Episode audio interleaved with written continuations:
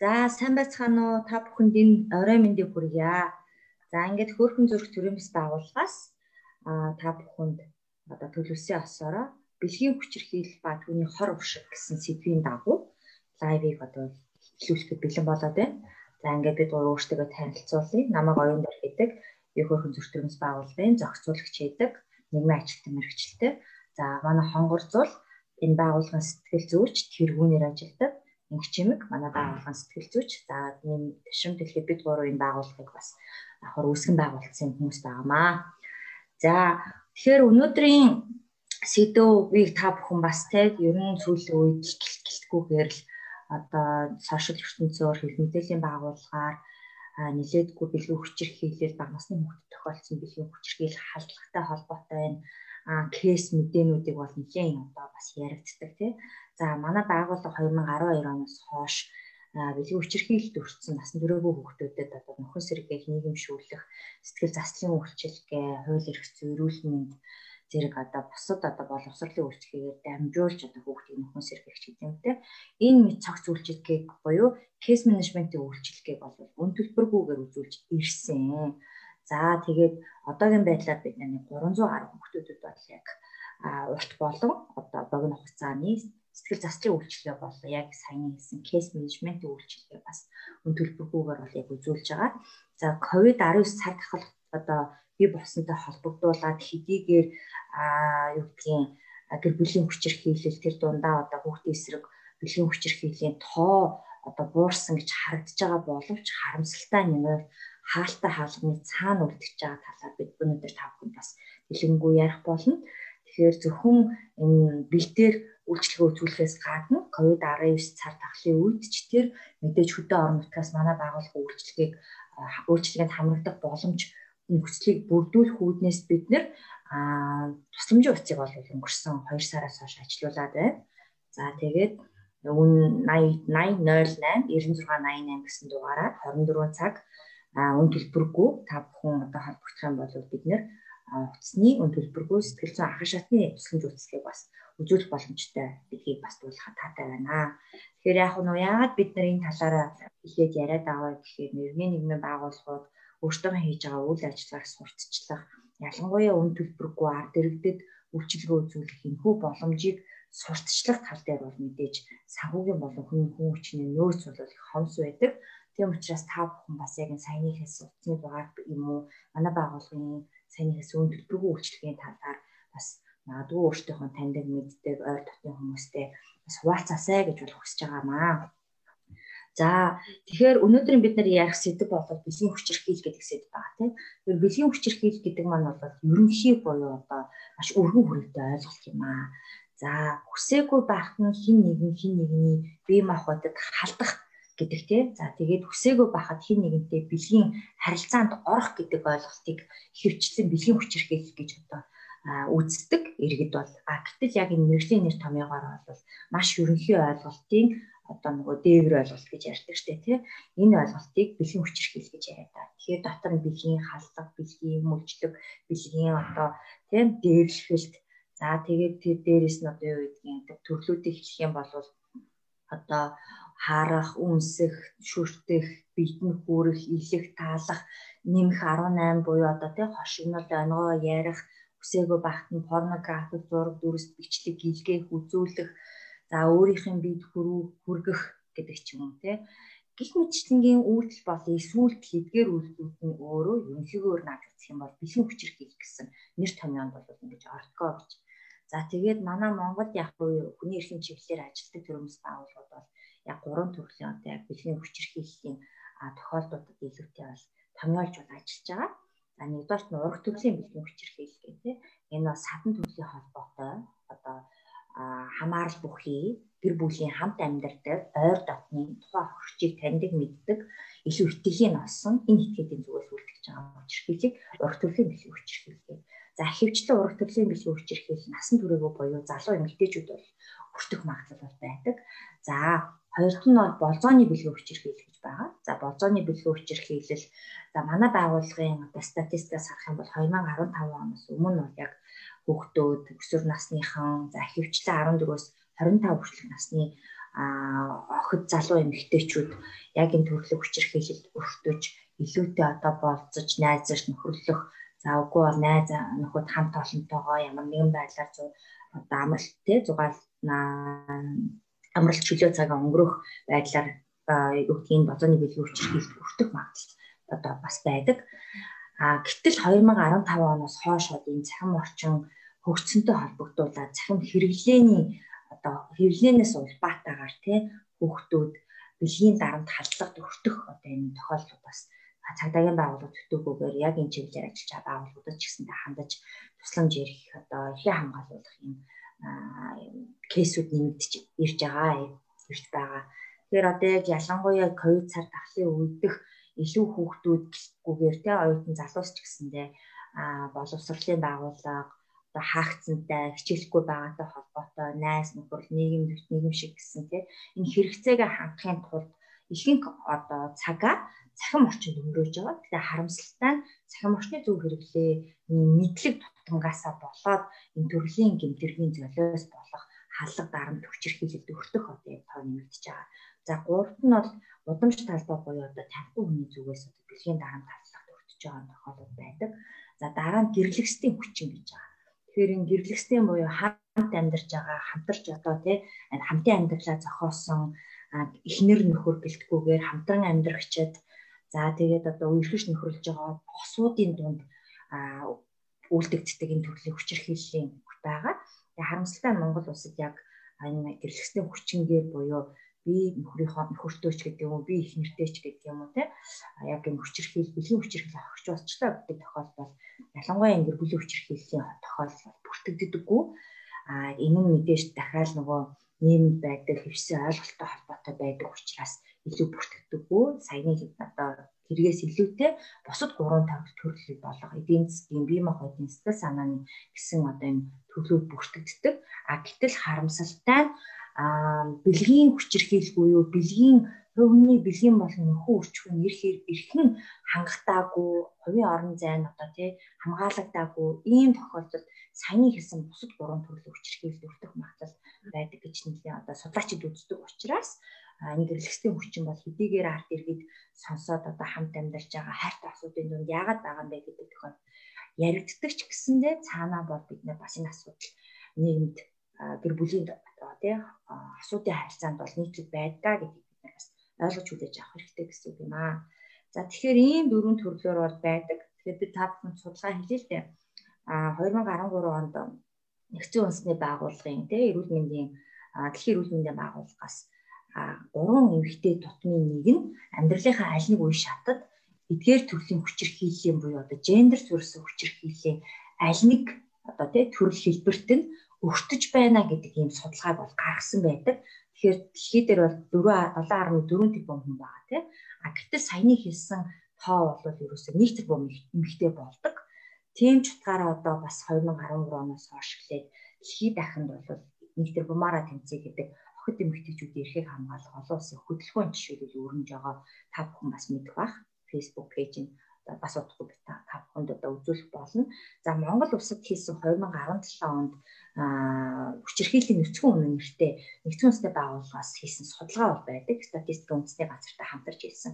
Энэхүү судалгаанд жишээлбэл 15 хүртэлх насны охид 15-наас хүрэхээсээ өмнө гэсэн үг юм.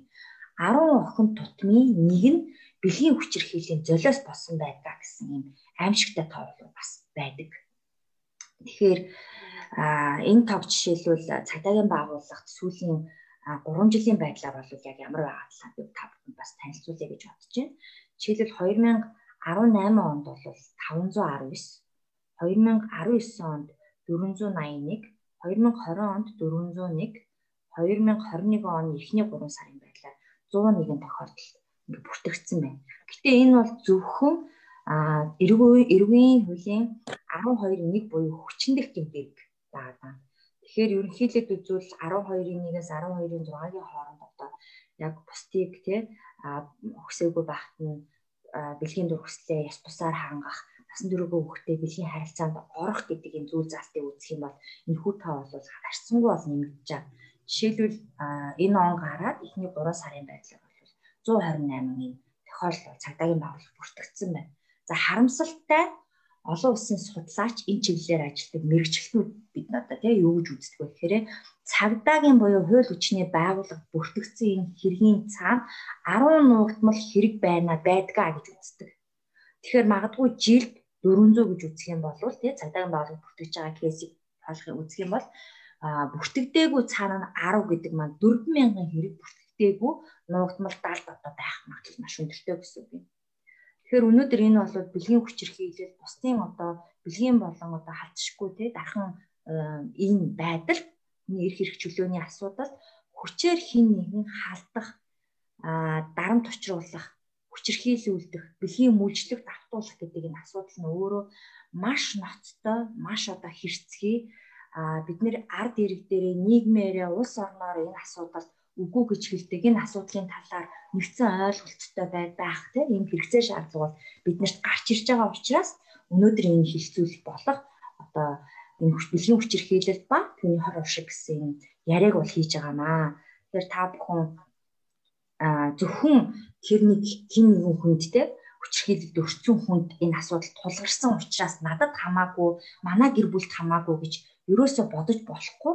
Тэр энэ хүчирхийлэлд хинт ч өртөж болно хинт ч тохиолдож болно.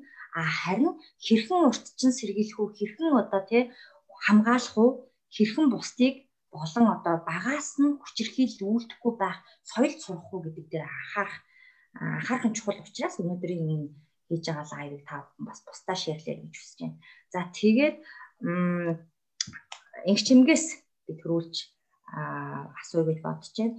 Яг бэлгийн хүчирхийлэлд нэг төрөний хэлсийн тохиолдлуудад одоо өдөр тутамдаа бараг тий 365 хоног гэхээр өдөрт нэг хүчин дахин тэргийн тоо бол байгууллага бүртгэж байна. А гэтэл энэ бүртгэгдсэн тоо үнэхээр яг эрхээ хамгаалуулах ялангуяа шүүхийн гурван шатанд очиж тухайн хүчирхийлүүлсэн этгээдийг этгээдэд ял шийдэглийг оногдуулж байгаа тохиолдол эсэргээрээ 6 дахин баг гэж бас цагдаа статистик бүртгэгдсэн байдаг тийм. А гэтэл ихэнх тохиолдолд иргэдийг харахаар хууль шинжилгээний байгууллагаар асуудлаа шийдчих юм болвол ерөөсөө хохирлоо барагдуулчлаа гэж үздэг. А гэтэл хамгийн том бидний ярих ёстой зүйл бол сэтгэл санааны хүчирхийлэл байгаа даа тий. Тэгэхээр энэ тал дээр бас тайлбарлаж өгөөч. Тэгэхээр энэ сэтгэл санааны хохирлын тухай ярих гэж байна. Тэгэхээр бид нэр сэтгцийн гэмтлийн талаар ярих гэж байгаа шиг байна тийм ээ. Тэгэхээр сэтгцийн гэмтэл гэж яг юу юм бэ гэдэг ихний тодорхойлтуудыг хонгороо бид нар төрөх байх. Аа. Тэгэхээр нөө сэтгцийн гэмтэл тэгэхээр бид нар өөрсдөө төсөөлж болно.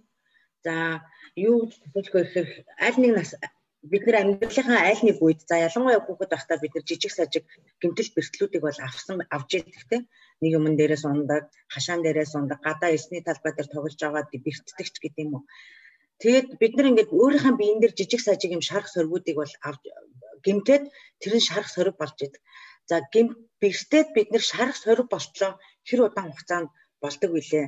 За зарим шарах соригнууд бол нэг сар болдог тий. За тэр сарын хугацаанд тэр процесс ямар процесс явагддаг вэ гэд бид нар өөрсдөн дээрээ бас бодож болно. За тэгээд дараа нь улмаар зарим хүмүүсийнх юм сориг болж үлддэг. Жишээлбэл миний энэ ингээд нэг сориг байгаа тий. Тэгэхээр энэ сориг болж үлдэнэ. Энэ соргийг би харахтаа аа за тэгвэл нэг тухайн үед нэг тийм юм болж илээ гэд би зүгээр ингээд бодоод Тэр маань бол нам миний сэтгэлийг тавгуутуулдаггүй байх нь, миний харилцаанд нөлөөлдөггүй байх нь, миний амьдралын чанарт нөлөөлдөггүй байх нь. Тэ тэгэхээр энэ бол жирийн сэтгцийн гэмтэл.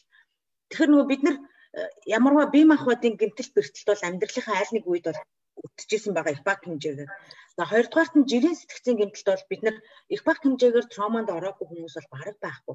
Их баг хэмжээгээр бид нар бол орж л байдаг. Хамгийн гол нь тэрийг хэрхэн яаж даван туулж байгаагаас шалтгаалдаг.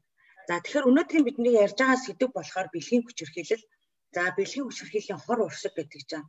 Тэгэхээр нөгөө гэр бүлийн хүчирхийлэл, бэлгийн хүчирхийлэл түрүү оюун дарын хэлсэн гендер зориулсан хүчирхийллийн хохирогч даван туулагчид ямар би сэтгцийн гэмтэлтэй байдаг вэ гэхээр яг нөгөө тодорхойлт дээр болохоор комплекс трома буюу комплекс сэтгцийн гэмтэл тэгэхээр нөгөө жирийн сэтгцийн гэмтэл жирийн шарах сорь сорвноос арай ярвагтай арай өөр хэлбэртэй дахнана да тийм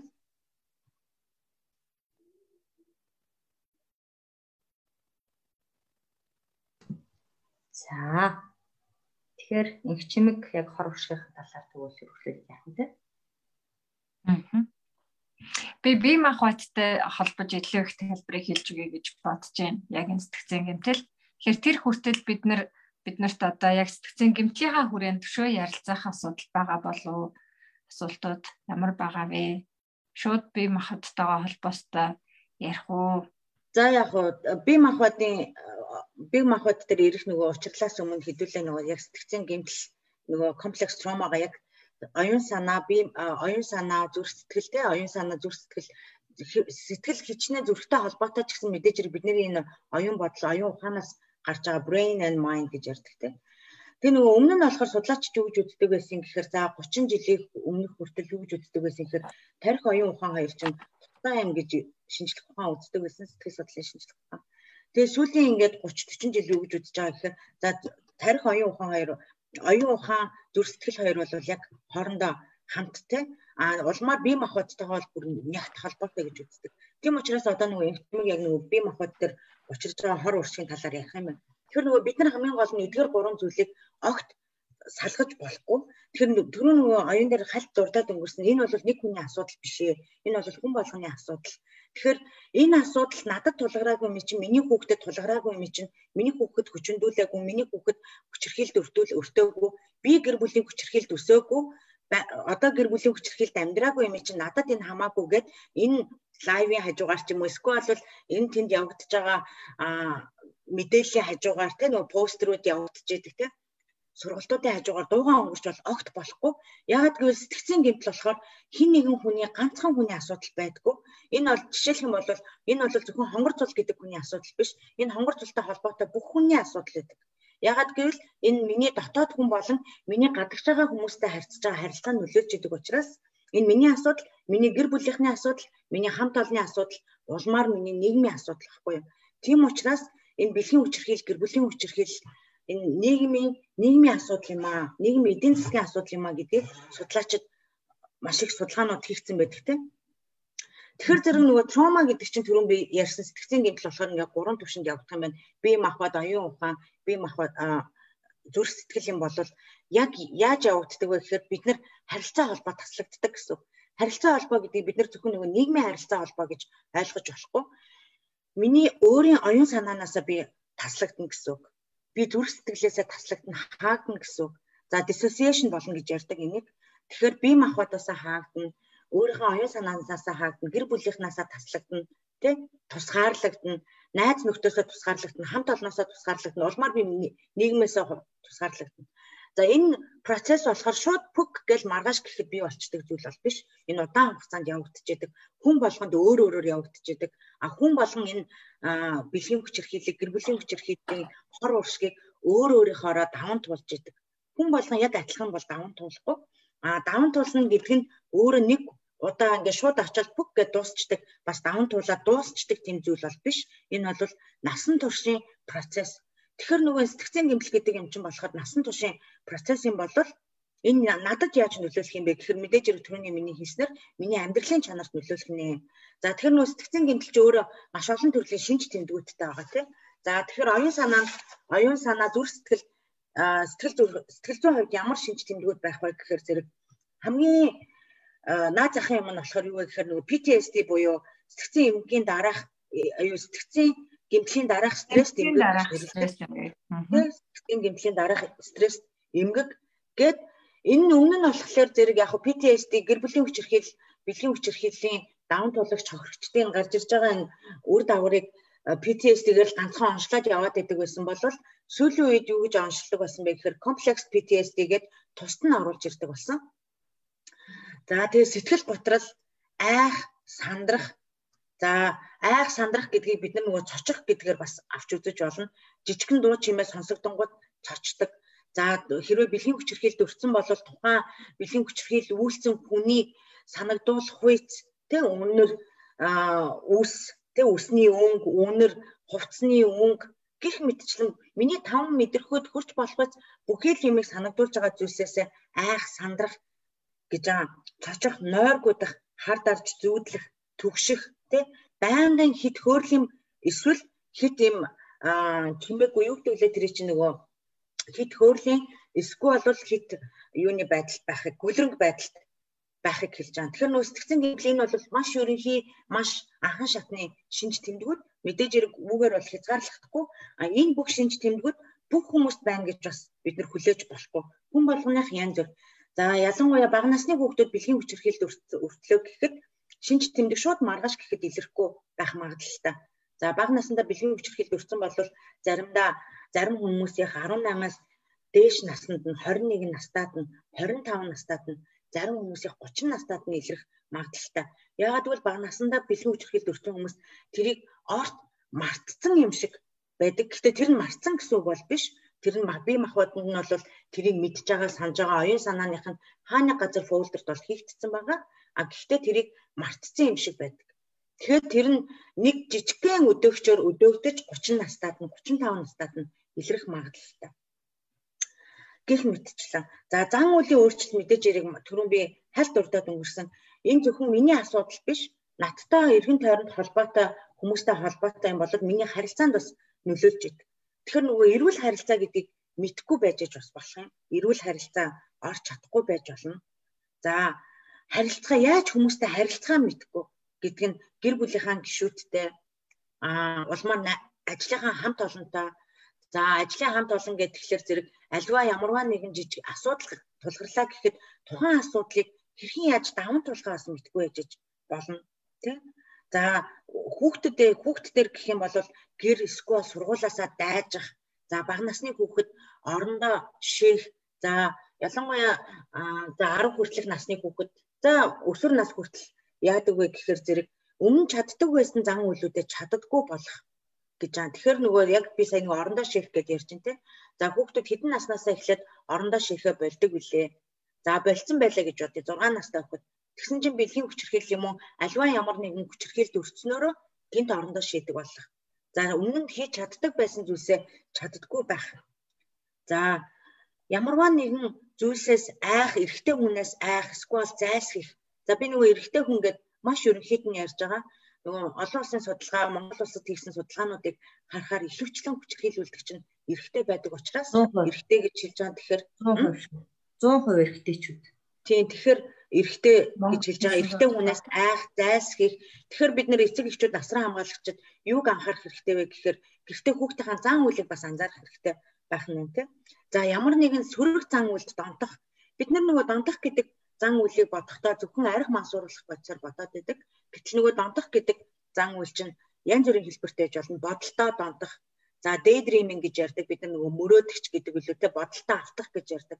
Бодолтоо автах гэдэг маань хүртэл бас болгоомжтой авахгүй бол донтолтын төвшөнд бас хүрч магадгүй те. За эсвэл бол хийх дуртай зүйлсээ хийх дургүй болох дуртай дуртай зүйлсээдээ нөгөө юу гэдэг лээ? Дуршлан байхгүй болох за хоол нойронд өөрчлөлт орох гих мэтчлэн нийгэмшилтэнд өөрчлөлт орох гих мэтчлэн. За тэгэхээр нөгөө оюун санаанд нь болохоор мэдээж хэрэг маш маш олон төрлийн шинж тэмдгүүд илрэнтэй. Нөгөө анхаарал сарн нь сурлагт нөлөөлн хүүхэд болвол том хүн болвол ажилдаа төвлөрч чадахгүй байна. Аж за ажлын байран дах бэлгийн дарамтанд өртсөн байх юм бол ажил руугаа явхаас дургүй хүрэн зайлсхийм гих мэтчлээ. За инхчим хүн дээр нэмээд хэлэх үү бие махбодынхыг хэлэх үү?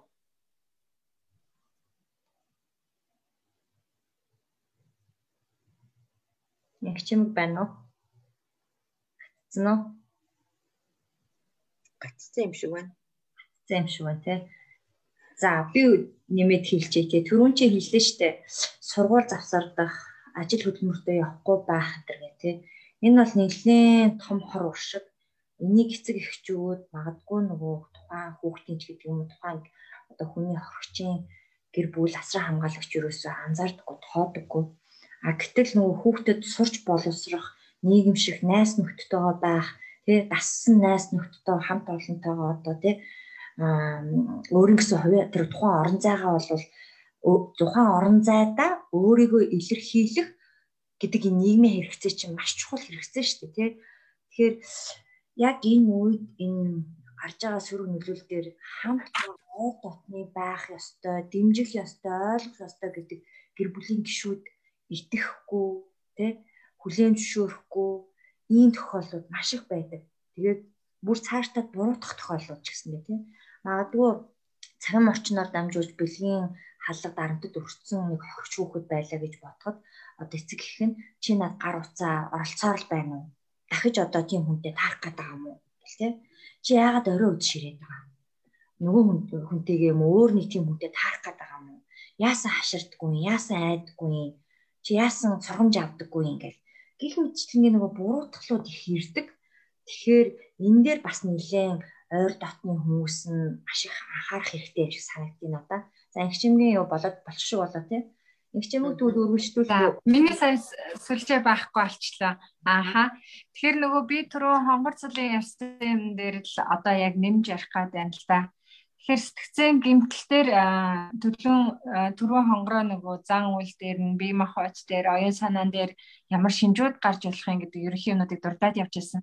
Тэгэхээр эндээс бид нар гол нь юуг ойлгох хэрэгтэй юм бэ гэхээр сэтгцэн гимтэл гэдэг нь тухайн нөхцөлтөө болоод одоо тухайн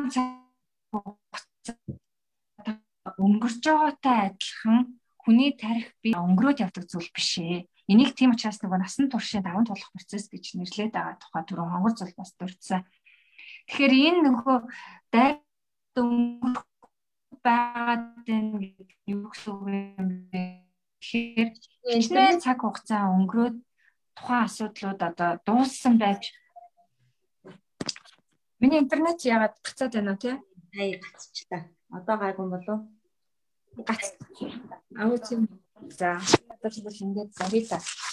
Тэгэхээр нөгөө хичнээн бид нар асуудлыг ингээд даван туулаад өнгөрөөгөөд хугацаа өнгөрчлөө гэж харж байгаа боловч а яг сэтгцэн гэмтэлд өртсөн хүнийхээ хувьд бол тухайн сэтгцэн гэмтэл тэр хүний бие махбод оюун санаа зүрх сэтгэлд амьдараа байж идэг, амьдарч идэг гэсэн үг.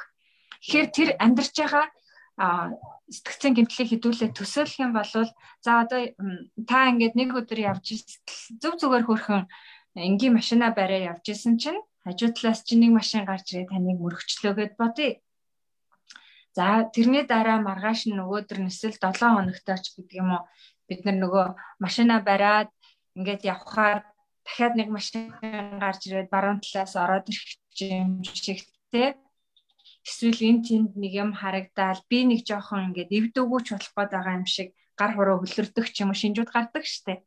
Тэгвэл яг түүнтэй адилхан Тэрийг одоо хэдүүлээ төсөөлөх юм бол тархин дотор байгаа ингээд мэдээлэл дамжуулж байгаа нервүүдэд хэдүүлээ ингээд гэрэлгээ төсөөлье. Тэр гэрлүүд ингээд жоохон жоохон гэрлүүд асаал мэдээллийг дамжуулаад хугацаа өнгөрөхөд мартаа унтраад дурсамжийн нервүүд мэдээллийг дамжуулж явах хэвээр. А гэтэл сэтгцэн гэмтэл буюу тухайн хүнийг маш их айлгаад юм уу, сандаргаад юм уу, көөрөлд оруулаад оруулчаар тэр тархин дээр чинь ингээд улаан гэрэл танк гэдээ асж байгаа юм шиг гэрэл үүсэж байна. Тэр аса гэрэл одоо хүний хэвийн нервийг бодох юм бол дөрвөн бай анивч унтран гэд ярьжсэн. Энэ анивчгүй. Энэ байнга маш тод гэрэлтэн.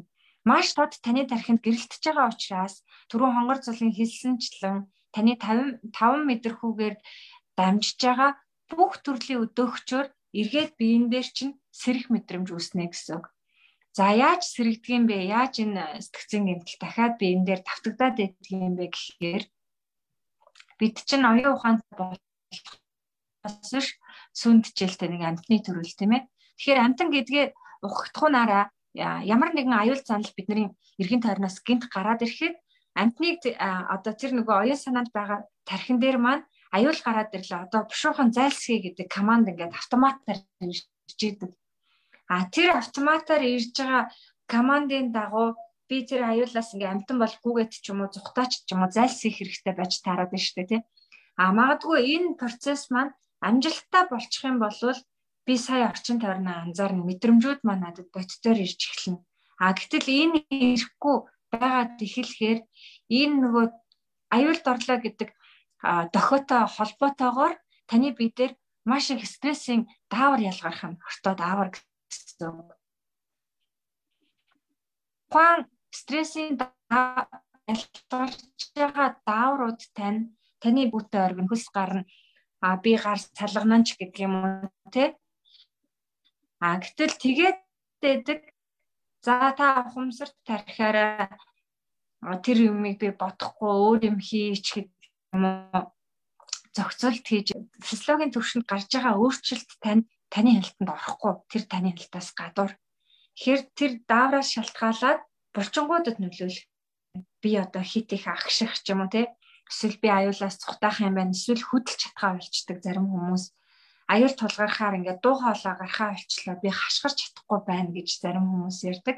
Тэгэхээр энэ маань өөрөө юутай холбогдолтой юм бэ гэхээр тухайн сэтгцийн гэмтэл таны бие махбод оюун санаанд нөлөөлж байгаа тэр төвшин байж таарах гэдэг. За тэгвэл биендээ нөлөөлж байгаа тэр нөлөөллүүдийг хэдүүлээ хараад болол түрүүн би нэрлсэн теаад таны дааварт нөлөөлчин гэдэг нь юутай холбогдож байна вэ гэхээр эргээд дархлааны систем дээр алдаа үүсгэх гэдэг. Тэгэхээр дархлааны өөрчлөлттэй холбоотой өвчлөлүүдэд нэрвэгдэхэд илүү одоо ойр болно гэж ойлгох гэдэг. Аутоимны а disease гэж нэрлэх гэдэг юм байлээ. Тэгэхээр энэ нь юу вэ гэхээр таны өөрийн чинь дархлааны биеийн бие чинь одоо гадны хортой зүйлсээс хамгаалах ёстой, устгах ёстой үйлдэлтэй байгаад байдаг. Тэгэхээр сэтгцэн гинтлээс шалтгаалаа та дааврын өөрчлөлтөнд ороод эхлэхээр өөрөө өөрийнхөө биеийн тэр дархлааны эсийг гадны бит байна гэд өөрийнхөө битээ одоо юу гэх зөрчилдөхүү те. Иннээсээ хамаарад магадгүй арсангуны өвчнүүд, за эсвэл арсны өнгө хувирах өвчлөлүүд цаашлаад чонон хөргөөс гэд бид нар ярьдаг те. За үе мөчний шинжтэй суурь өвчнүүд байж болно, архаг ядаргаа байж болно. За магадгүй таны бие физиологи дээр гарч байгаа тэр гинтийн өөрчлөлтүүдээс болоод илүүтэйгээр гэдэгтэй холбоотой өвчлөлүүд зүрх судасны өвчлөлүүд ч гэдэг юм уу үүсэх бие болох эрсдлийг нэмэгдүүлж байна гэдгийг сүүлийн үед одоо маш их олон судалгаа нотолж харуулж байгаа. За үүн дээр нэмж хэлэхэд 20 онд Канадад хийсэн нэлээд том судалгаа дээр болохоор илүүтэйгээр хүүхэд наснда бэлгийн үчирхийлд өртсөн байгаа тохиолдолд тэдгээр хүүхдүүд нь ямар нэгэн төрлийн хавдар өвчнөөр амьдралынхаа үргэлжлэх хугацаанд те өвдөх магадлал 50%-аар өснө гэдгийг судалгаанууд нотлоод гаргаад ирсэн байж байна. За насанд хүрсэн хүний хувьд жишээлбэл эрэгтэй хүн байлаа гэж бодъё. Ямар нэгэн гендер зөрчилсөн хүчирхийллийн одоо цэрэг цагтаагийн ч гэдэг юм уу те сүүлийн үеийн бидний фэйсбүүкээр зөндөө олон мэдээлэл авч байгаа. Тэгэхээр энэ төрлүүд дээр тэр хүн за архиталт, тамхиталт эсвэл одоо усал аваарт орох ч гэдэг юм уу эдгээр нөхцөлийг үл харгалзаад бие махбодыг бодийг одоо эрүүл хэмжээнд байлгасан байлаач гэсэн альва төрлийн хавдарт өрсдөх эрсдэл нь дахиад хэвийн хүнийг бодвол 50%-аар өндөр байж гэнэ гэж нотолж гаргаж ирээд байгаа. Тэгэхээр энэ юутай холбогдоод байна вэ? Яагаад хавдрын өвчлөлөөр ингээд өвчлөх магадлалууд нь өндөрсөд байна вэ гэдгийг эдгээр судалгаа тайлбарлахдаа энэ нь хавдарчин нөгөө дархлааны системтэй холбоотой усж байгаа бас нэгэн өвчлөлийн хэлбэр учраас тухайн бие хүний бие физиологид сэтгцийн гэмтэл буюу энэ тархин дээр үүсэж байгаа энэ асуудал өөрөө а нервийн төвшөнд цаашлаад физиологийн төвшөнд физиологийн үйл ажиллагаанд нь нөлөө үзүүлж чаддгийм байна. Тийм учраас сэтгцэн гэмтлийг зөвхөн одоо ярилцлагын аргаар оюун санааг нэлаашуулах гэхээс илүүтэйгээр бие махбодтай бас холбоос үсгээд нэлаашуулах талаар маш олон судалгааны ажлууд маш олон одоо сэтгэл заслын аргачлалууд бас яригдчихэж байгаа тийм. Аа тэгээд бас нэг зүйлийг нэмж хэлэхээр ерөнхийдөө нөгөө түрүү нөгөө донтолтын талаар бас хонгор зүйл дурдаад өнгөрсөн. Тэгэхээр донтолт гэдэг маань э, юутай холбогдож вэ гэхээр тухайн хүн магадгүй өнгөрсөн амьдралдаа юм уу амьдралынхаа аль нэг үедэр сэтгцэн гэмтэлд өртснөөр бие физиологи дээр тэр суурьшсан байгаа тохиолдлууд маш их тийм өвдөлтийг мэдрүүлдэг. А магадгүй тэр өвдөд байгаа мэдрэмжээ эмнэлэгт очиод үзүүлэхээр магадгүй онцлогдохгүй те би физиологч нь эрүүл байна гэж хэлээд ээж болдог. Гэтэл нөгөө тухайн хүндээ үнэхээр тэр өвдөлтөн зөвөр мэдрэгдээд ээж болдог сэтгэл зүйн шалтгаантайгаар Тэгэхээр энэ биес ирээд байгаа тэр өвдөлт юм уу сэтгэл санаагаас ирээд байгаа тэр өвдөлт зөвөрийн мэдрэмжийг бууруулахын тулд альва одоо төрлийн донтол зан үлийн юм уу бацсан байдаг ч юм уу те хамаарал донтох донтолд автах эрсдэл өндөрсөж байна гэж үзэж байгаа.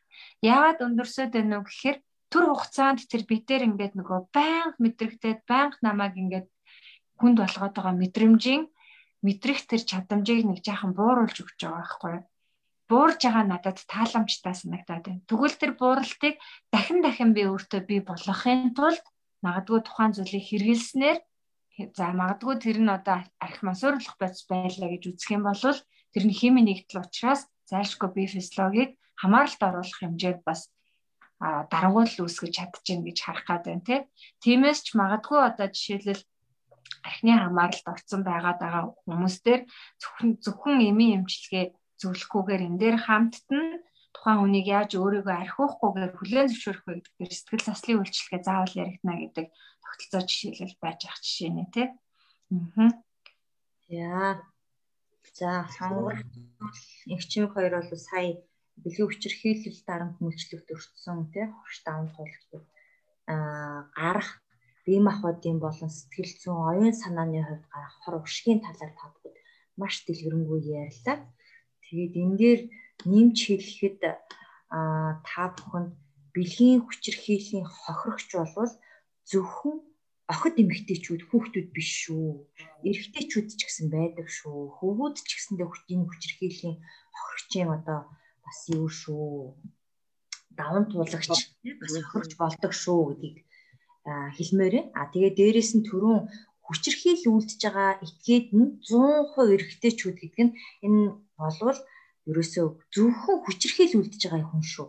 Тэрнээс л нийт дэлхий дээр амьдарж байгаа Монгол улсад амьдарж байгаа тэгээ нийт ерөөсөө энэ дэлхий дээр амьдарч бүх эрх үүстэй хүмүүст холбоод наагаад ойлгочдөг зарим тохиолдолд. Тэгэхээр энэ огтосоо тийм биш. Энэ зөвхөн цөөхөн тохиолдол үлдэж байгаа энэ бэлгийн хүчирхийллийг үлдэж байгаа тухайн гэмт этгээд нь 100% эрэгтэйчүүд гэсэн энэ судалгаа статистик бол харуулдаг шүү гэдгийг үгээд тодруулж хэлмээр байна. За та бүхэн дэлгэцийг харж байгаа бох тий а бэлгийн хүчирхийллийн соёл гэдэг зүйлийг бид нар бас ярих хэрэгтэй байгаамаа. Жишээлбэл хамгийн дээд байгаа тэр улаан дээр харагдаж байгаа тухайн хохирогчийн, даван туулагчийн амь нас эрүүл мэнд тэгээ үхэлтэй холбоотой одоо үхэл амь нас эрүүл мэндтэй холбоотой асуудал. За тэгээд эцэст нь нөгөө түрүү хэлсэнтэй хүсээгүй байхад бэлгийн харилцаанд орж байгаа асуудал нь хүчиндэг гэмтэр буюу хорцол үйлдэх үйлдэлтэй. Тэгэхээр энэ үйлдэл заа мөн одоо масуурах буюу одоо өөрийнхөө сэтгцэд нөлөөлөх ямар нэгэн одоо ийм бэлтгэл хэрэглэх гэсэн энэ асуудлаас жишээ шүү те. Эдгээр асуудал зөвхөн нийгэмд ил гарч идэг бид нар зөвхөн ил ярьж идэг эсвэл энэ асуудлыг л одоо нүдэнд харагдаж магадгүй хоорондоо мэдээж солилцож идэг. А гэтэл энэ бэлгийн хүчирхийллийн соёлыг бий болгож байгаа хүчин зүйл буюу суур шалтгаан нь юу юм бэ гэхээр те хүчин зүйлийг нэг болгоход суур шалтгаан юу юм бэ гэхээр одоо тэнд байна те олон нийтийн газар өдөх, хоргоох, шүглдэх за тэгээд нэмэх 18 хошигнол онгоо ярих эр хүмүүсийн дундах те асуудал гэж үзэх эр хүн шиг байсангүй. Жишээ нь юу гэдгийг чи эр хүн юм байж одоо туяаг одоо те найрч чадсангүй юу? Арга юу яа өөртөө оруулах чадсангүй юу ч гэдэг юм ийм үг хэллэг хэрэглэх те за тэгээ хувийн орон зайд нь халдах. Энэ хувийн орон зайд халдах гэдэг бол зүгээр л хүний биед хүрэх гэдэг те яа альч ерөөсө толгооны оройгоос хөлийн уул хүртэл ерөөсө бүх хэсэгт орон зайн төвшөнд хэлэх юм бол энэ хувийн орон зайд халдах. За сэтгэл зүйн болонтой оюун санааны хувьд гэж ярих юм бол хүний тухайн сэтгэл зүйн а юу гэдгийг өөрийнх нь үзэл бодол үнэт зүйл юу гэдгийг те тэдгээр зүйлрүүдэд бас халтж байгаа үйлүүдийг хийлж болно те. За тэгээ порнографик зураг дөрөс бичлэг үзүүлэх, бэлгийн дарамт, бэлгийн хүчирхийл агуулсан, онгой хошнол ярих, алдлаг, шахалт үзүүлэх, хүчирхийллийг хоригчийг буруутгах те түрүүний жишүүнөөрөө явсан байна. Өөрөө ил задгаа хувц өмссөн байна. Чи өөрөө буудлын руу дагаж орсон байна. Чи согтуу байсан байлэртэй ч гэдэг юм уу. Эдгээр буруутгалууд. За олон нийтийн газар жишээ нь билег эрхтний үзүүлэх, харуулга, хөлөөн зөвшөөрөгдөхгүй ямар нэгэн зураг дүүс бичлэг илгээх. За зөвшөөрөлгүйг илж таалах, битэн хүрэх гэх тээ. За гэтэл тэр улбар шарыг буюу дээрээс нь хоёр дахь хэсэг дээр хуурч мэхлэн хамгаалтгүйгээр бэлгийн харилцаанд орох энэ төрөүний хийсэн нөгөө гэрлэгсдийн хүчин, болзооны хүчирхийлэлт бол нийтлэг тохиолддог. За тэгээ порнографик зураг дүрс бичлэг үзүүлэх, дагаж мөрдөх, өдөж хоргоох гэх тээ.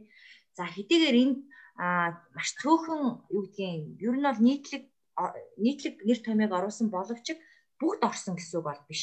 Тэгэхээр наа захын гудамжаар явхад одоо тий а тэр нөгөө өгзөг рүү үзгийг одоо алгадаад авах, базаад авах, бүхийг шүргээд авах. За тэгээд нөгөө шалиг ямар нэгэн тий үгээр нэг хоч өгөх гутаанд оромжлох. За боловсролын байгууллага жишээлбэл одоо хавар болж байна гэж хормон сөхөлтийн баяр хийдэг левчгнийх нь мөрнөөс араас нь татдаг ч гэдэг юм уу. Тэр үлгэртчихсэндээ орно гэсэн. Тэгэхээр та бүхнийг яг энэ бэлгийн хүчирхийллийн соёл гэдэг байгаа энэ гурвал чинь юунд илүү хахаараасаа гэхээр тэр орой дээр биш ээ. Мусан уултай адилхан нэл гарч байгаа энэ хэсэг биш. Ерөөсө суур шалтгаан нь юу вэ гэдэг дээр илүү анхаарал хандуулаач гэж байна. За тэгээ яг эндээс улбалаад а хонгор зуул игчим хоёроос илүү дэлгэрүүлээд юу гэрээсэ гэж хүсэж байгаа гэхээр а ер нь collective care буюу тэ одоо хамт олонны зүгээс, найз нөхдийн зүгээс, гэр бүлийн зүгээс ер нь хэрхэн яаж дэмжлэг үзүүлэх юм бол одоо яг энэ бэлэн хүчирхийллийн хоригч болоод байгаа. Давж туулаад амьдраад байгаа. А тий эдгээр иргэд хүүхэд эмэгтэйчүүд хөгшөд за тэгээ хөгжлийн бэрхшээлтэй LGBTQ гэл тий үндэсний цонх гэл одоо бүхий л салбар бүхий л одоо тий Монгол улсын өнцөг болон бүртгэлийн төрлөө хүчирхийлэл авахчид байгаа учраас нийтлэхээр зөвлөвөл тий. Тэгэхээр чи нөгөө түрүү удаад өнгөрсөн. Тэгэхээр нөгөө алж төрлийн хүүг Ярээр. Аха. За. Алж төрлийн одоо хүүхэд бай, насанд хүрсэн хүн бай, сэтгцийн гэмтэл өртлөө гэж тохиолдох тооцоход тухайн хүн одоо өмнөх амьдарч исэн амьдралаасаа ялгаатайгаар ийм одоо биегийн тухай identity-га бүр өөрчлөн гэсэн үг. Биегээ бүр өөрчлөн гэсэн үг. Тухайн үйл явдал цочролтой холбоотой энэ хорвоо ертөнцийг харж байгаа үзэл, өөрийгөө мэдэрч байгаа мэдрэмж холбоос бүх зүйл дээр өөрчлөлт үүсгэнэ штэ. Ингээд өөрчлөлт үүсээд эхлэхээр энэ хүний эдгээр одоо өөрчлөлтөөс шалтгаалаад магадгүй тухайн цаг үедээ нөхцөлдөө тохироогүй а тохиромжгүй хариу үйлдэлүүд зан байдлууд гаргаж болно. Энэ нь тэр хүн одоо санаатаагаар тухайн нөхцөлийг одоо нөхцөл байдал хин нэг нэг хүнд байдалд оруулах гад юм уу эвтэх гээд юм уу хийгээд байгаа юм санаатаа үйлдэл ерөөсөө биш юм байгаа. Сэтгцэн гэмтлээсээ шалтгаалаад тухайн цэцэрлээсээ шалтгаалаад нөгөө стрессийн гормон их хүчтэй ялгарна гэж түрүүн ярьсан шүү дээ тий. Тэрнээсээ шалтгаалаад нөгөө байнга зүгтаа эсвэл тэмц гэдэг энэ нэг хамгаалах механизм дээр ингээ гацчаад байгаа аахгүй. Байнга зүхтаа тэмц гэдэг энэ мэдрэмж дотор байгаад байдаг. Тэгэхээр гадаад байгаа хэвийн ертөнцийг хэвийн үйл ажиллагааг хүртэж хүлээж авахтаа хүртэл надад яг одоо ямар нэг муу юм болох гээд байна. Аюул болох гээд байна. Эсвэл аюул болчлооч гэдэг юм хэтэрсэн байдлаар хүлээж авах тохиолдол бий. Тэгэхээр бид нэр аль болох энэ хүнд маань юу тохиолдоод энэ нь цаашлаад энэ хүний хэрхэн яаж өөрчилж байгаа юм бэ гэдгийг а одоо энэ хүн юу хийгээд байна вэ гэдгээс нь цаашдаа яах вэ гэдэг дээр анзаарах хэрэгтэй байхгүй. А гэтэл дийлэнхтэй нөгөө арг гэр юм уу одоо дэмжиж байгаа хүмүүс болохоор өнгөрсөн яг болсон кейс дээр нь санаа зовоод байдаг. Тухайн юм одоо болцсон, өнгөрцөн, тизээ дууссан штэ. Тэр дууссан болцсон үнэн. Гэхдээ түүнтэй холбоотой хор уршиг болвол яг тэр цаг хугацаатайгаа хамт явахгүй. Энэ хор уршиг нь тухайн хүний амьдарж байгаа амьдрал дэмжлэг нөхцөл ямар байна гэдгээсээ одоо ямар шат руугаа ямар нөхцөл рүүгээ илүү хөгжих вэ гэдэг юм анзаарэгдчихэв. За тэгээд зарим тохиолдолд үүнтэй холбоотойгоор сэтгцийн гэмтэл өртсөн байгаа хүмүүс маань хит мэдрэг байж болно. Бүх юмыг мэдэрнэ. Бүх юмд ингээд цор ганц зөвхөн өөртөө тохиолдоод зөвхөн өөрийг нь хүнд болгож байгаа мэдрэмж юм шиг хүртэж хүлээж авч болно. А эсвэргээрээ юу ч мэдрэхгүй байж болно. Харин харилцаанд одоо учирсан байлаа ч гэсэн тэр хайрыг яаж мэдрэх юм гэдэг дээр тэр мэдрэмжүүд төрөхгүй байж бас болно. Энэ мэдрэмжүүд төрөхгүй байгаад байгаа эсвэл хит мэдрэг байгаад байгааг нь бид нар ойлгохдоо тухайн сэтгцийн гэмтлээс үүссэн өөрчлөлтүүд юм байна гэдгээр нь харчвал тухайн хүнтэй харилцсан ингээд зөгцөөд бид нар амьдрахад тэр хүнийгээ тайвшруулахад те тэр хүнтэйгээ холбоо тогтооход илүү хэлбэр олчих гаддаг. А гэтэл бид өөрсдөө өртөөгүй учраас зөвхөн нөгөө өнгөрсөн цаг дээр төвлөрдөг гэж түрүү ярьсан дээ. Тэгэхээр нөгөө өнгөрсөн юм чинь одоо чи яагаад байгаа? Өмнө нь чи ийм байгаагүй одоо чи ийм байх хэрэгтэй байна. Гэтэл тэр өмнөх би чинь шал өөр бий байхгүй юу? Биний хорвоо ертөнцийг харж байсан үзэг, өнцөг, мэдрэмж бүх юм өөр байгаад байдаг. Одоо энэ үйл явдал чинь цаг хугацаатайгаа болоод дуусахгүйгээр намайг бүхэлд нь өөрчлөх юм байна гэдгийг л аягуусаа ойлгодог, ойлгодог, харилцдаг, дэмждэг байж иж хамтдаа энийг даван туулах боломжтой гэж хараад байна. Аа. Хонгороо энэ дээр юу нэмээр байна? Аа.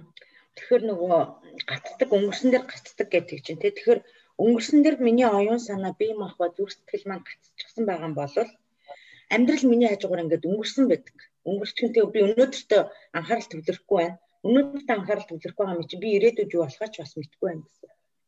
Нэгдүгээрт нь тэрийг зүгээр жижигхэн сануулчих гэсэн. Дараагийн юм нь юу вэ гэхээр нөгөө оюун дээр түрүүн хальт дуртаад өнгөрсөн буруутгал тий гэр бүлийнхэн маш их буруутгадаг, нийгэм буруутгадаг. За нийгэм ялангуяа сүүлийн үед яаж буруутгаж ийн гэхээр сошиал медиа бий болсноороо бид нар энэ Facebook, Twitter одоо юу гэдэг тэр нөгөө вебсайтуудаар бид нар хэл хэлэхгүйгээр хин нэгэн хүнд ямар мэдрэмж төрж байгаа бол гэж бид нар өөрсөндөө ингэж ухамсарлаж бодохгүйгээр бид нар бусад хүмүүсийг маш их буруутгадаг. Тэгэхээр тэр үйлдэлээ бид нар анхаарах хэрэгтэй. Тэгэхээр үүнийг яаж анхаарах вэ гэхээр зэрэг юу вэ гэвэл бид нар өөрийгөө та өөрийгөө тэр хүний оронд тавиад үзтээ. Танд яг тийм юм тохиолдсон бол яах вэ? Таны хүүд тохиолдсон бол яах вэ? Таны охинд тийм юм тохиолдсон бол та ямар хариу үйлдэл үзүүлэх байсан бэ? Таныг яг таны хүүхдийг ямар нэг юмд өртсөн байхад чинь хин нэгэн хүн яг таны хэлсэн үгийг хэлвэл танд ямар санагдах вэ? Гэ зүгээр нөгөө хамгийн энгийн юм л та. Тэгээд нэг та бодоод үзээрэй гэж хэлэх гэсэн. Аа нөгөө зүйл нь юу вэ гэхээр мэдээж хэрэг буруутгах гэж албаар ингэж ухамсартайгаар буруутгах гэж буруутгадгүй л бах зарим хүмүүс. За гэр бүлийн гишүүд бас албаар тэгдэг гэж би бас боддоггүй. Өөрөө мэдлгүй л тэгэж буруутгаж яадаг бах. Ягаад гэвэл яаж харьцаа нэгдүгээрт мэдгүй болсон байна. Түрүүн их чимэг хэлсэн. Ийм ахвад зан уул оюун санаанд нь өөрчлөлт орсон байгаа. Ягаад гэвэл тэр хүний ертөнцийг үзэх үзэл юмыг харах өнцөг маань шал өөр хүн болсон байгаа учраас яаж харьцаа мэдгүй байна. Яаж харьцаа харьцаа мэдгүй байгаагаасаа болоод буруутгах гэж болох юм. Тэгэхээр та өөрийнхөө нэг үг хэл тий зан үйлдээ бас анхаарах хэрэгтэй болно. За өөрөө мэдгүй яжиж болох юм. За таны эргэн тойрны чинь найз нөхдийн чинь хүүхд юм уу? Эсвэл таны өөрийн хүүхэд, эсвэл хамаатны чинь хүүхэд хүчирхийлэл альва нэгэн хүчирхийлэл ганц бүлгийн хүчирхийллээр зогсохгүйгээр өртлөө гэхэд та тэр мэдээллийг сонсож байгаа бол бид нар бас дам сэтгцийн зочролд орж идэг гэсэн үг. За дам сэтгцийн зочролд орж ин гэхээр жишээлх юм бол бид нэр сошиал медиагаар ямар их юм уншиж байгаа вэ те өдөр болгон л бид нар ямар нэг юм хэцүү мэдээл мэдээг авж ийн ямар ч шүүлтүргүүгээр энэ маань бид нар дээр орж ирж байна. Хэвлэл мэдээллийн хэрэгсэл бас үүнд юутай хариуцлагатай байх хэрэгтэй байна те. Тэгэхээр нөгөө шүүлтүргүүгээр орж ирж байгаа мэдээлэлд бид нар бас дам цочролд орж байгаа. Тэгэхээр нөгөө дам цочрлын магадгүй хариу үйлдэл нь энэ буруутгал байх л та өөрийн мэдлгүй л хийж байгаа. Тэгэхээр зэрэг хамгийн чухал юм юу вэ гэхээр түрүүн би ярианыхаа ихэнд хэлсэн энэ хүчирхийллийн хүчирхийлэл гэдэг юм чинь ганцхан миний асуудал биш ганцхан одоо бид гурийн асуудал биш. Ганцхан энэ э, лайвыг үзэж байгаа энэ хүмүүсүүдийн асуудал биш. Энэ бол бид бүгдийн асуудал манай нийгмийн асуудал учраас бид нар бүгд нөгөө collective care гэж ярьж байгаа. Тэгэхээр бид нар бүгдээрээ бие биенийгээ яаж тусалж дэмжих юм бэ? Гэхээр хамгийн нэгдүгээр асуудал нь түрүүн чинь нөгөө гурвалжин үзүүлсэн. Тэр суур шалтгаануудаа харцгаа тий. За өнгөрсөн 7 хоног хэдхэн хоногийн өмнө манад болоод өнгөрлөө? Сошиал медиагаар бид нар юун дээр шуурсан бэ? гэдгээ бас санацчих. Бид нар хоёр олонний танил хүн хүн дээр юун дээр нэгдүгээр шуурсан бэ? Дараа нь бас ямар хэрэг гарсан бэ? Одоо ямар хөдөлгөөн Me Too гэдэг хөдөлгөөн Монголд явагдаж байгаа тий. Тэрийгээ бас санацчих. Яагаад эдгээр бүх зүйлс яваад байгаа юм бэ? Буруутгах тусам хүчирхийлэгчтэнд ялж идэг. Энэ хүчирхийллийн соёл улам хүчтэй болж идэг улам бэхжижийдэг улам лавширж идэг тэгэхээр бид нар хэрвээ үнэхээр хүчирхийлэлгүй эрүүл аюулгүй нийгмийг бий болгоё гэж байгаа бол тэгвэл яах ёстой? Хүүхдээ хүүхдтэйгээ бид нар яаж харилцах ёстой? Урдчлан сэргийлж болох юм уу те? За бэлгийн хүчирхийлэлээс тэгвэл яаж урдчлан сэргийлэх ёстой ингээл ярих ёстой байх та тэ нөгөө коллектив кэр гэл тэгэхээр чинь хүүхдтэйгээ бид нар яаж харилцдаг вүлээ би нөхөртөөгөө яаж харилцдаг вүлээ, найз охинтойгоо яаж харилцдаг вүлээ, найзуудтайгаа яаж харилцдаг вүлээ, ажлын хамт олонтойгоо хэрвээ та удирдах албан тушаалтан болвол таны доор ажиллаж байгаа хүмүүстэйгээ яаж харилцдаг вүлээ гих мэтчлээ. Тэгээ нөгөө ажлын байранд хэрвээ жишээлх юм бол ажлын байранд дах бэлгийн дарамт гэл байна те. Ажлын байранд дах бэлгийн дарамт гэл тэгэхэд хэрвээ таны нэг хамт ажилладаг хүн чинь тэр тухай танд дурдлаа гэхэд та яах ёстой? Оо юу сүртэй гэж хэлэх үү? Гэдгээсээ хүртэл бид нар доор бүрнээ өөрсдөөсөө гарч байгаа зан үйлдээ өөрсдөөсөө гарч байгаа үгэндээ бодолтоо өөрийнхөө мэдрэмжэндээ бас айгүй бодол бодолтой байх хэрэгтэй. Айгүй ухаалаг байх хэрэгтэй. Ухамсартай байх хэрэгтэй байна. Тэгжээж нөгөө коллектив care би бинийгаа л айгүй сайн дэмждэг байх хэрэгтэй. Тэгээ нөгөө дэмжиж гин гэл нөгөө тэр буруутгал гэдэг юм л айгүй амар сонсогдоод байна л да. Дэмжиж гин дэмжиж гин гэл буруутгаад авах юм бол тэр нөгөө хүүхэд бэлгийн хүчрхийлд өртцөг хүүхэд урагшаага алхаж чадахгүй те ирээдүгөө яаж харж чадах вэ? Зарим эцэг эхчүүд байдаг л да. Зарим эцэг эхчүүд яадаг вэ гэхээр хүүхдийн гаргасан нэг жижигхэн алдаад те за жижигхэн алдаа гэж байгаа нь ягаад би жижиг алдаа гэж хэлж байгаа гэхээр энэ хорвоо дээр алдаа гаргадгүй хүн гэж өртөөсөө байдгүй хүн болон алдаа гаргаж идэг. Насанд хүрсэн хүмүүс ч гэсэн өнөөдөр энэ насан дээр эрэгтэй хүртэл маш олон төрлийн алдаануудыг гаргасан байдаг.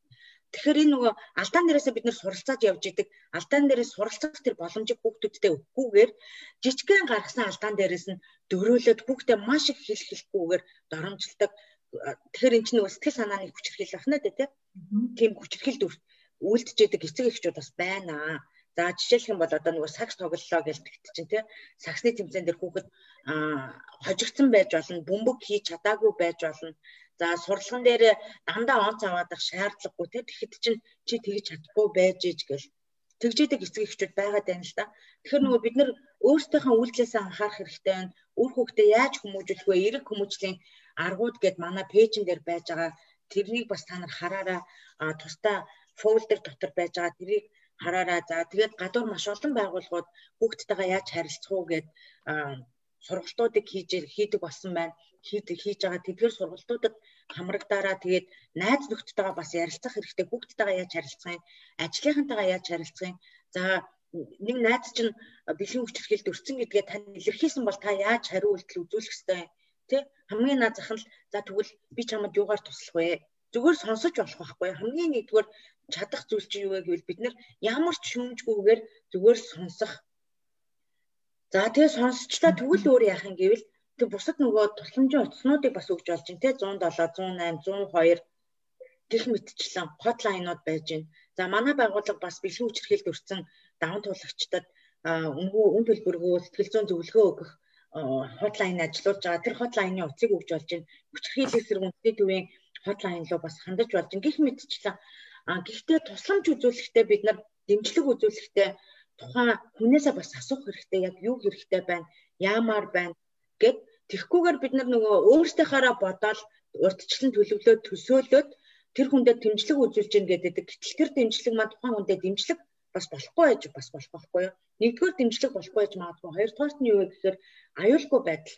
Аюулгүй байдлыг нь бас бодох хэрэгтэй. Аюулгүй байдал гэхээр зөвхөн бид нар орон зайн энэ биет орон зайн аюулгүй байдлаас гадна сэтгэл зүй оюун санааны аюулгүй байдлыг бас анхаарах хэрэгтэй. Та дэмжлэг үзүүлэх гэж хагаад тухайн хүндээ тухайн хүний эргэн тойронд нь байгаа хүмүүсийн аюултай болгочихгүй. Тэ тэрийг нь бас анхаарах хэрэгтэй шүү гэж хэлэх гэсэн.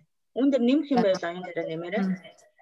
Хонгорогийн институт дээр нэг ганцхан өгүүлбэр хэлчихэ. Тэгэхээр нөгөө дэмжлэгийг бид нар яаж үзүүлэх вэ гэдгийг нэлээд дэлгэрэнгүй ярьсан. Дэмжлэгийг үзүүлэхэд магадгүй зөвшөөрөл аваагүй байгаагаасаа мэдээллийг нь тарааж байгаагаасаа болоод дахин таны хийж байгаа үйлдэл тухайн хүний сэтгцэн гэмтэлд хүргэж болдог. Тэ таны ярьж байгаа ярианаас магадгүй таны хийсэн үйлдэл таны хүлээж байгаа хүлээлтэд нийцгүй хариу үйлдэл үзүүлж байгаа нь дахиад сэтгцэн гэмтэлд оруулж болох учраас бид нар яг ямар байдлаар туслах вэ? Миний хийж чадах юм бас чадахгүй юм юу юм? А хэрвээ өөрийнхөө мэдхгүй бас чадахгүй байгаа юмн дээр та зөвлөгөө өгөх гээд байгаа болвол тэрнийг нь илүүтэйгээр мэрэгчлийн байгууллагууд руу мэдж байгаа чадж байгаа хүмүүс рүү холбон зуучлах байдлаар аа тэгээ сэтгэл зүйн хувьд дэмжлэгийг нөгөө сонсох байдлаар ч гэдэг юм уу? Те илүү бүтээмжтэй байдлаар хүргэхийг хичээгээрээ. Яг үүн дээр нэг жишээ гарч ирж байсан жишээлбэл бид нар аа нэг ярилцлага хийгээд явж байхад тусалах гэж байна. Тэр үйлдэлээрээ нийгэмд одоо хүчрхийллийг таслан зогсоох гэж байна гэсэн нэрийдлэр маш олон хүний одоо кейсийг нууцлалтай бишээ нэр устай тий онцлог шинж тэмдэгтэй болсон процесстай ингээд деталь ярьж байгаа үйлдэлүүд бол сошиал медиа зөндөө харагдаж байгаа. Тэгэхээр энэ бол ерөөсөө хүчрхийллийг зогсоох гээд байгаа эсвэл тэр хүчрхийлэлт өгсөн хүнд дэмжлэг үзүүлээд байгаа юм үр дүнтэй үйлдэл биш юм аа. Харин үүгээрээ дамжуулаад магадгүй тэр сошиал медиад байгаа маш олон хүний сэтгцийн гэмтлийг өдөөжтэй маш олон хүний сэтгцийн гэмтлийг дахин сэдрээж магадгүй тухайн хүний цаашдаа амьдрах орон зайг үгүй хийж байгаа аюултай тэр үйлдэлж байж болох учраас бид хэрхэн яаж дэмжлэгийг үзүүлэх вэ гэдэг дээр маш ухамсартай хандах ёстой гэсэн санааг бас хэлээд за тэгээд өнөөдрийн маань лайв ер нь дуусгах гэж байгаа болоо тийм ээ оян дараа. Тэгээд төгсгөлний ганцхан хэлэх гэсэн. Аха за. Юу хэлэх гэсэн нөгөө нэг тэрбумаараа тэмцээгээд хуудсан дээр бид нар даван туулагчдын тагтлыг сүүлийн баг 3 4 жил хүлээж авч байгаа. Хэрвээ манай энийг үзэж байгаа хүмүүс донд 75 туулагчид байгаад энийг өөрийнхөө түүхийг бусадтай хуваалцмаар санагдаж байгаа бол бидэнд бас энэ загтлаа илгээж болно. Аа загтлыг болохоор манай пэйж нэг төр бумаараа тэмцээ пэйжний юм дээр имэйлийн хаяг байгаа. Имэйл рүү загтлаа илгээсний дагуу бид нэр эргүүлээд нөгөө албан ёсны зөвшөөрлийн хуудсыг тань руу илгэн. Тэгээд тэр загтлыг чинь бид нэр таны зөвшөөрөлт албан ёсны зөвшөөрөлтөөр хуудсан дээр олон нийтэд тавина. А подкаст болгож бас гаргадаг шүү. Энэ маань бас л нэг collective care буюу хамт олонны тусламж дэмжлэг бие биенийхээ төлөө тавьж байгаа нэг зүйл яагаад гэвэл даван туулагчдын дуу хоолойг бид нэр сонсох нь нэгдүгээр маш чухал. А сонсоод тэрнийг хүлээж авах нь маш чухал байгаа. За дуу хоолойг нийгэмд түгээх нь бас маш чухал. Тэгэхээр энэ маань бас collective care-ийн нэг жишээ нэг юу байж болох юм аа. За түрүүн энэ ч нэг хүн бичсэн байсан манай фэйсбүүкийн лайв дээр хүүхдтэйгээ хамт үзэж байна гэд. Магадгүй та хүүхдээ хүүхдээс те а энэ хүү аимшигт бэлгийн хүчирхийл гэдэг одоо энэ аимшигт гэм хэрэгээс урьдчилан сэргийлэх мэдлэг мэдээллийг олгохыг хүсэж байгаа бол манай энэ хөөрхөн зүрх гэдэг энэ фэйсбүүк хаягны одоо хамгийн сүүлийн энэ лайвын тэрний өмнөх лайв дээр одоо яг бид а миний би английн дүрм гээд тийм нэг шинэ номны талаарх лайв хийсэн. Тэр лайвыг бас уншиж танилцаарай гэж бол зөвлөжээ. За уга үзээрэй гэж зөвлөж бас тий. За түрүүний хонгор зүйлийг хэлж байгаа энэ нийт бумараа зүйлгээд олон улсын хөдөлгөөн Монгол дахь одоо өрнж байгаа талаар чирэл даван туулагчдын энэ жилийн 8 дахь загтлыг жишээлбэл тавьсан байна. Тэгэхээр бид нар яагаад ингэж нөгөө бусад тий даун туулагчдаас өөртөөх нь туулсан амьдралын түүхийг нь бас яг ингэж хүлээж авч бас олон нийтэд мэдээлдэггүй гэхээр мэдээж нэгдүгээр нь бол нөгөө ганцаараа биш гэдэг мэдрэмжийг өг. Хоёрдугаарт бол бид нар мэдээж сэтгэлийн хувьд одоо сэтгэл санааны сэтгэл зүйн хувьд ч гэсэндээ тэр саяны хэлгээр collective care буюу одоо бусдыг тий дэмжиж хүлээж зөвшөөрч ойлгож байгаа. А тэгээд цаашлаад өргөжлүүлээд бид нэр мэдээж илүү сэтгэл сэтгэл зүйн хувьд урт удаан хугацааны тууштай мэрэгсэн одоо нас зүйтэй ийм байгууллага мэрэгчлэтнээс одоо зөвлөгөө үйлчлэг авахыг бас нэлээд зөвлөдөг. За ийм байдлаар бол одоо ажиллаад 9 дэх жилдээ болж байгаа ийм байгууллага байна. Тэгэхээр юм хахад бол Аа. За тэгэхээр бид нар өнөөдөр бэлгийн хүчирхийл гэдэг а нэр томьёоны цаана одоо бэлгийн хүчирхийл гэж тодорхойлж байгаа тодорхойлтын цаана бэлгийн хүчирхийл гэж ойлгож байгаа бидний ойлголтын цаана. Өшөө энийг одоо анзаарч болох үеч мэдэж болох үеч ямар өргөн агуулга байж болдгийм бэ те? Энэ нь тухайн хүнийхээ амьдралыг бүх одоо дуусах тэр хугацаа хүртэл хичнээн их зүйлд нь өөрчлөлт оруулах юм бэ ямар олон хүний асуудал юм бэ? Цаашлаад нийгэмд эн чинь яаж нөлөө үзүүлэх юм бэ гэдэг өргөн хүрээгээр нь бид нар айл болох одоо нөхцөл болгон дээр нь л та хэдэд та бүхэндээ юм авч болох үеч шинжлэх ухаанд нотлогдсон мэдээллийг хүргэхийг хичээлээ. Тэгээд та бүхний мэдлэгийн санд энэ ойлголт мэдлэгийг нэмэгдүүлэхэд бас нэлээд хувь нэмэр оруулж болох үс үр дүнтэй ярилцлага болсон болов гэж бодож байна. Тэгээ анхааралтай байсан та бүхэндээ олцсон, сонссон цаг заваа хуваалцсан та бүхэндээ бүгдээрэнд нь маш их баярлалаа гэж хэлмээр байна. Би ганцхан юм хэлчихэ.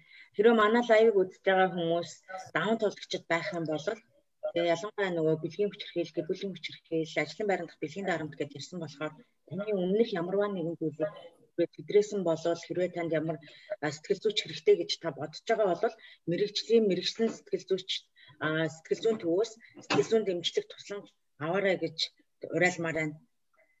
Аа. Мөн манай бодлоо руу бас холбогдож болно. За баярлалаа баяртай. За баярлалаа. Баярлалаа.